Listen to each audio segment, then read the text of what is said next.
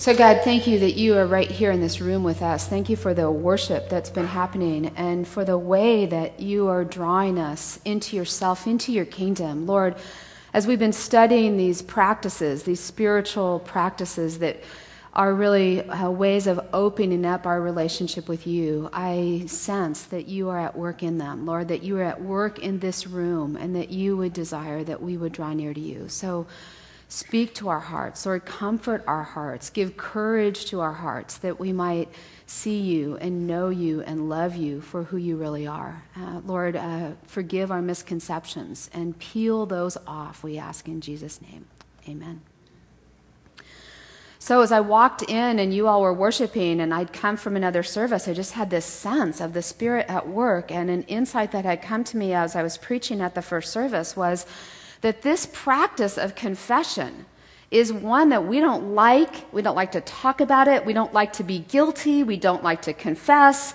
We don't necessarily trust that others will forgiveness, forgive us. Maybe God will forgive, but will other people forgive us? And that really the church has, de- the church, the big church, not just our church, but the whole church, has kind of developed a reputation, if you will, of being judgmental. Isn't that the case? That if you're talking to someone and you say, I'm a Christian, I'm a follower of Jesus, what people hear is, oh, you live by some rules, like maybe the Ten Commandments, or you probably are judgmental of me because there's already something, I got a piercing where I shouldn't, or a tattoo, or I got something going on that you, if you're a church person, you're probably not going to like what I do on Saturday nights, or whatever. That's the reputation of the church. Jesus was trying to correct that. The person of Jesus is saying, no, it's not about keeping laws.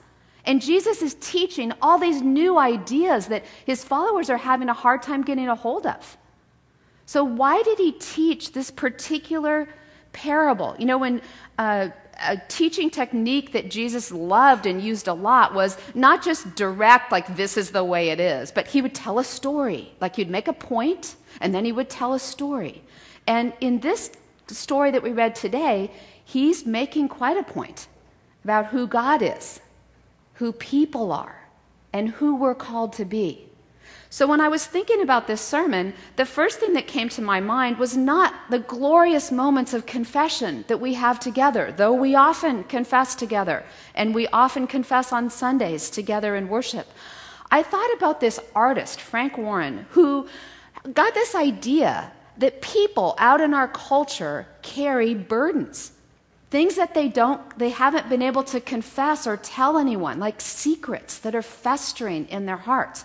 And he created this opportunity for people to uh, uh, make a postcard like a handmade artistically done postcard with their confession on it. And he told his dad about this idea and his dad was like what? Who's going to do that? Why would people send you their postcards? And he said dad come see there are so many postcards that he received. He not only made a book, he now has a, there's a museum exhibit and there's a blog. So I wanted to show you a few of these postcards.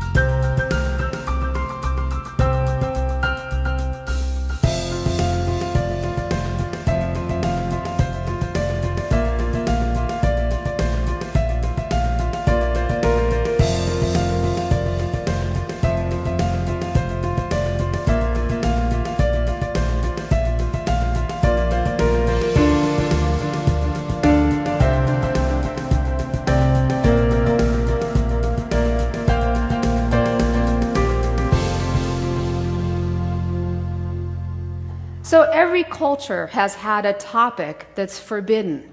In the Victorian era, it was sex. Not so much a problem in our culture. We can talk about that. But how about sin? Can we talk about the fact that we've fallen short? that we're wrong, that we've gone down a pathway that led us where we didn't want to go, I think that's the invitation of confession. To be a church that says, has the humility to say, here's who we really are. And to know that God receives us just that way. So here's my little pop quiz. Now I'm back to how I was, the order of my sermon. I'll have to make sense with the PowerPoint people. We're going back to the beginning. So, how many of you flossed this morning? Just wondering. Go ahead, raise your hand. Okay, last night, did you floss last night? Okay, good. How many of you, when you go to the dentist and you're asked the question, do you floss regularly? You, re- you say yes. Okay, let's see that. Okay, why do we do that? If you don't floss regularly, but you go to the dentist and you tell the dentist, I floss regularly, what is that about? You know, it's not in your best interest because, you know, the dentist is going to get in there and find out. Like your gums are bleeding when they floss, that means you didn't floss. Uh, you got problems in your teeth, probably, even if you say I flossed, it shows that you did not floss. If you do not floss, it's better for the dentist, isn't it? He's got more, she has more business, more dental work that needs to be done. You know, so if you don't floss, like, go ahead. Tell the dentist, I don't floss, I want to see you regularly. but why do we have this idea that we want to make ourselves look better than we really are? Isn't that what we do? I do it. Okay, see, I skipped some sermon points now. Okay, I do that. Why do I do that? I guess because I'm like the Pharisee. See, the Pharisee says, God, uh, what does he say? He says, I fast twice. I know what he says. It's just this script and the PowerPoint thing that messes me up. So if the PowerPoint slides don't go with what I say, it, don't worry, it's all in here. It's, it's all good. So the Pharisee says, I thank you that I'm not like other people robbers, evildoers, adulterers, or even like this tax collector. I fast twice a week and I give a tenth of all I get. He, Jesus creates this character who not only does what's required of the law, which was fasting just once a year, but this guy's saying, hey, I fast twice a week. Check it out. And I give a tenth of all I get, not just my uh, income, but everything I purchase, I give a tenth of. I mean, that's wild. But isn't that our profile too? We want to do a little better than even what's required. God only asks us to be kind of in the in the process of practicing, but instead we want to kind of prove that that we're we're good enough. We're like God should look at us, kind of take a second look. And I think all of us do things that we're proud of. Like I refrain from driving in the carpool lane when I'm not a carpool. That's pretty good, huh? Okay, we don't get merit badges just for doing the ordinary right things, but we want God to notice us. We want to go above and beyond, succeed at work, at school, at home. We want to put our best foot forward. At least I do this. I shop at the farmer's market. I shop locally, feed my family organic beef. I even pretend I like kale and broccoli. Our church wants to do good and look good but, and we sponsor that farmer's market here every Thursday, and I want to give them a plug because it's been raining, and now on sunny Thursdays, you need to get to the farmer's market. We're tempted to brag to God about all our accomplishments and bargain for God's gold stars. The Pharisee tells God that he's basically an honorable person and he's waiting for that celestial moment when he'll join God at the board of directors in heaven. But the tax collector, the tax collector standing at a distance, he doesn't even look up to heaven, but he beats his breast and says, God, have mercy on me, a sinner. He doesn't even go into all that he's done wrong. He just says, God, have mercy. And Jesus says, he turns, Jesus turns things upside down. He says, I tell you that this man, this man who simply trusts God for mercy, He's the one who will be exalted. For all those who exalt themselves will be humbled, and those who humble themselves will be exalted. The tax collector the one that society shunned and repeatedly told him, You're not good enough, you're not on the God team, the people you hang around with are awful, he's not getting any gold stars. He feels so vulnerable, so ashamed of what he does for a living and of even who he is. He can't even go into the temple or toward the temple. He stands at a distance. His view of God, though, is so big and so powerful and so right that God is a God of mercy, that God is a God who can be trusted with, with just who we are. Even if society, even if everyone you know says no, God says, Yes, I love you. I want to be in relationship with you. Whereas the Pharisee is saying, Hey, uh, not only do I do all these things, and God, you should be impressed, but I'm not like that guy. And I think that's where the Pharisee really gets in trouble. He compares himself to the other. He makes this list of all the great work he's done and says, So pick me. And maybe it's just that I'm the mother of a high school senior who's recently gone through the college application process, but it sounds to me like the Pharisee is saying, I took seven advanced placement classes. And I had a 4.0 GPA in a school that's actually really tough, so that counts as a 4.3 GPA. I was captain of the math, soccer, and debate teams. Uh, I cleared the entire I 90 corridor of trash weekly. I sponsored six orphans. Those other applicants, they just watch TV. I'm better than the rest of them. That's where we get into trouble.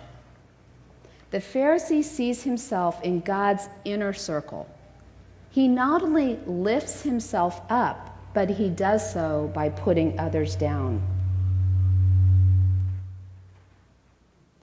In trying to, what have I done? In trying to demonstrate that he is, he is not a sinner, that the real sinner is over there hiding, the Pharisee distances himself from God and from other people. The truth is, there are no Ivy League Christians. God just wants our hearts. The acceptance letter comes to those who confess that they're not worthy. When we confess our sin, the gateway to heaven opens up. The connection to God is strengthened. We're, we're all children of God. We don't have to be eloquent or try out for valedictorian or even have tried a single spiritual practice this summer. Jesus is inviting us, all his followers, to be like the tax collector who comes forward and says simply, God, have mercy on me, a sinner. It's pride versus humility, and God is on the side of the humble. It's like the mercy rule. Have you ever heard of this? In, in my house, sometimes my son and my husband like to wrestle. And these dynamics have been changing over the years. I won't tell you who's winning now, but you should know that my son is 15 and they weigh about the same. If at any one point, either the dad or the son uh, becomes clearly at an advantage, the other one can tap out. You've heard of this? It's, it's the mercy rule. It's like tap, tap, I give, you win. I need mercy. Lord, I need mercy. I need your mercy. God is a God of mercy, not competition for favor. God wants to meet us where we are. God hears us when we ask for mercy. What about you? You need a mercy tap? The answer would be yes. It's an easier question than got sin to which the answer would also be yes. Sin is anything that separates us from God. And it's also the crack in the cement of our lives, that broken place into which God's love can fall most deeply. Scott Dudley's on vacation, so I couldn't ask him to talk to one of the many friends he seems to have who tell him stories for his sermons. I couldn't ask his friends about sin, so I had to go find some sinners myself. So I've been walking around the hallways at church where I work and at the gym where I work out, asking folks about their experiences with sin and confession. Quite a way to make friends, isn't it? I've heard stories of sin and forgiveness, of redemption, of confession, of things that have not yet been confessed. And several people mentioned to me this dynamic that Kendi, sin isn't something we talk about. Sin is a forbidden topic, but it is real. And the broken relationships it causes have an impact just be, uh, beyond just one individual and God. It goes beyond just each of us and God. Sin redirects our path, it destroys trust. You might say it's a friend of the devil. It bends and misshapes our lives. I've heard some great thoughts from folks on sin, such as a young adult who said, The way I think of sin is that whenever I sin, I've actually worked against God's kingdom. And from one of our male pastors, you know, males are said to use fewer words than women. He thought I should just simply entitle this sermon and maybe just simply stand up and say, Oops. Something I've experienced often as a pastor is people who come into my office with a weighty burden. And part of the weight of the burden is thinking they're the only one. They're the only one who has something to hide, who has a part of their life that's broken, something that's festering. And it may look like that on the outside. It may look when we come to church on Sundays like everyone else's marriage is perfect or everyone else is married, or no one else has problems with addiction, or no one else's family is as messed up as mine. Well, friends, look down the row. Go ahead. Look to your left, look to your right. Now wave to your neighbor and say, Hey, sinner. because folks like the woman who told me this story are sitting with you in worship somewhere today she told me that right before her 10th anniversary, she had an affair. And it was admitting that sin that redeemed my marriage, she said. It was hard, but as we now celebrate over two decades of marriage, I can see how God has brought redemption not just to me and my husband, but to many people as I'm able to share my story. Friends, what if that was the church? What if we were the people who talked about how the broken places can be redeemed because of who God is? Being caught romantically involved with someone other than her husband is not something that one would usually be commended to God for. But the willingness to admit that it was wrong, that she was guilty, allowed Jesus in and allowed the kingdom to be revealed here on earth. Jesus said, Come to me, all of you who labor and are burdened. Come to me. And he opened up a way of forgiveness and restoration that has shaped and strengthened that marriage, but many, many other healings as well. Her husband and community is doing exactly what Ephesians 4:32 says to do, be kind and compassionate to one another forgiving each other, just as in Christ God forgave you. As I was preparing for this sermon, our interim children's and family ministries director said to me, Kendi, you need to talk to parents about the fact that their kids need to know what they should do when they do something wrong. Because there's a way that we're even creating this dynamic in our parenting that we expect our kids to be perfect, and when they're not, they don't know what to do about it. So today they're coming home with some things that they might confess every day. Maybe they've lied. Maybe they've uh, had the kind of attitude or used the kind of words that you don't think should be used. They've dishonored their parents. So work with them on it. Teach them what to do when they do something wrong. Don't expect the perfection that comes only with God. So, this is confession. When we say to Jesus, Here I am, this is me.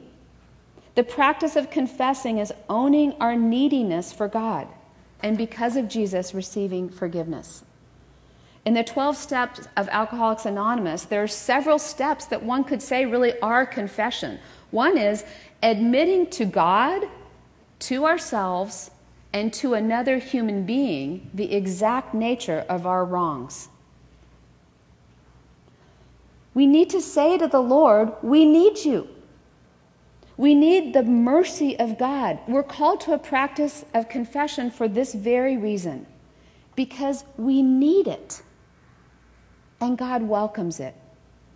So, how do we live in the kingdom right here, right now? Not like the Pharisees saying, Hey, someday I'm going to be up there with you, Jesus, because I deserve it, but rather like the tax collector saying, Lord, have mercy. Be with me now. In James 5:16 we are called to confess, therefore confess your sins to each other and pray for each other so that you may be healed. Let others know you, know that you need forgiveness. So, these spiritual practices that we've been studying, including confession, what's the point? Not that we build ourselves up, but that we open up and deepen our relationship with Jesus. That Jesus becomes more real, more present to us because of these ways that we invite him in. So, I don't know what it might be for you. Maybe you've got a secret that you've kept hidden for a long time, and it would be best to put that on a postcard. Just start with that. Send the postcard to church. That would be great. Maybe after you write that postcard, you realize there's someone I want to talk to about this, either about the thing that happened or to receive forgiveness. Saying your confession to another person is part of the way God heals because in the name of Jesus, you can be forgiven. And we're going to have people after worship who would love to pray with you. And if you need to go get your kids, call one of the pastors and make a time. We'd love to pray with you. There are elders and deacons in our church for whom God has equipped and called them into this exact ministry uh, pr- anointing prayer, inner healing prayer. I even have a brochure here. Th- this is a journey. Perhaps there's some of you where something's being stirred up that's much bigger than, than you could imagine one encounter being. Inner healing prayer might be the way for you. Whatever it is, my encouragement to us as a church would be let's not let this artist out there hear people's confessions when we could not only hear the confession but offer the forgiveness of Jesus the very presence of God. So, as we close in prayer, I invite you to say with me the prayer, Lord, have mercy on me, a sinner. We're going to say that three times together. Let's pray. Lord, hear our confession. Lord, have mercy on me, a sinner. Lord, have mercy on me, a sinner. Lord, have mercy on me, a sinner. God, you know our hearts. You know the broken places. You know how vulnerable and raw it feels to even think about confessing. And yet, our God, we know that you are far bigger than our fear, that you are far more powerful than our fear that you are far more real than the one who would trick us into believing the lie. Lord, thank you that you are a God who, in the person of Jesus, forgives and restores and brings new life. And God, I pray that you would cause our church to be the kind of place where people experience forgiveness, where people are willing to confess. God, make us a hospital for sinners that we may be healed through the power of the Holy Spirit. In the name of Jesus, we pray. Amen.